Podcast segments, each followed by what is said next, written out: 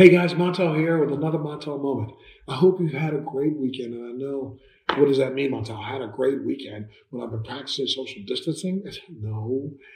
I hope that at least in your heart, your heart has felt good over this weekend. I hope that you and your family hunkering down at home have hunkered down in love and understood that each one of you loves each other, you care about each other, you're hoping and praying for the best for each other, for not only you, but the families around you, your friends, your loved ones, your, your relative. You're hoping for the best, and that's what we should all be doing. It's tough right now. How can you have a positive attitude when everything around you points to death and destruction? I mean, you know, I've got a television on right now across the room from me, and that television's got seven hundred ten thousand nine hundred eighteen total cases of the pandemic worldwide, thirty-three thousand deaths. That's incredible. That's staggering. That's so sobering.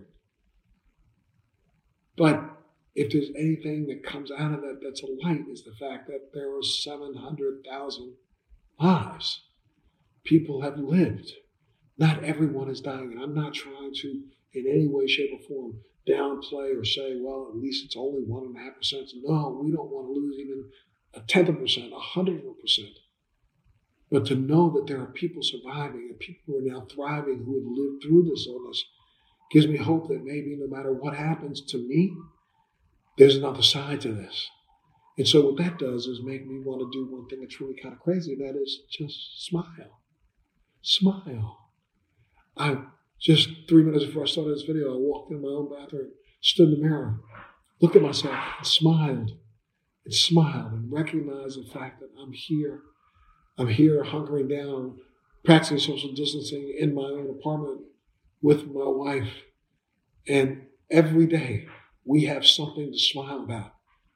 I can look at her, look at her eyes, look at her face, and know that beautiful person is here sharing this tough time with me. That puts a smile in my heart. It puts a smile on my face. She cares about me. She's concerned about me. She won't let me walk outside. She won't let me go to the store. She's doing it all. Come on. If that doesn't give me a reason to smile, there's nothing that will give me a reason to smile.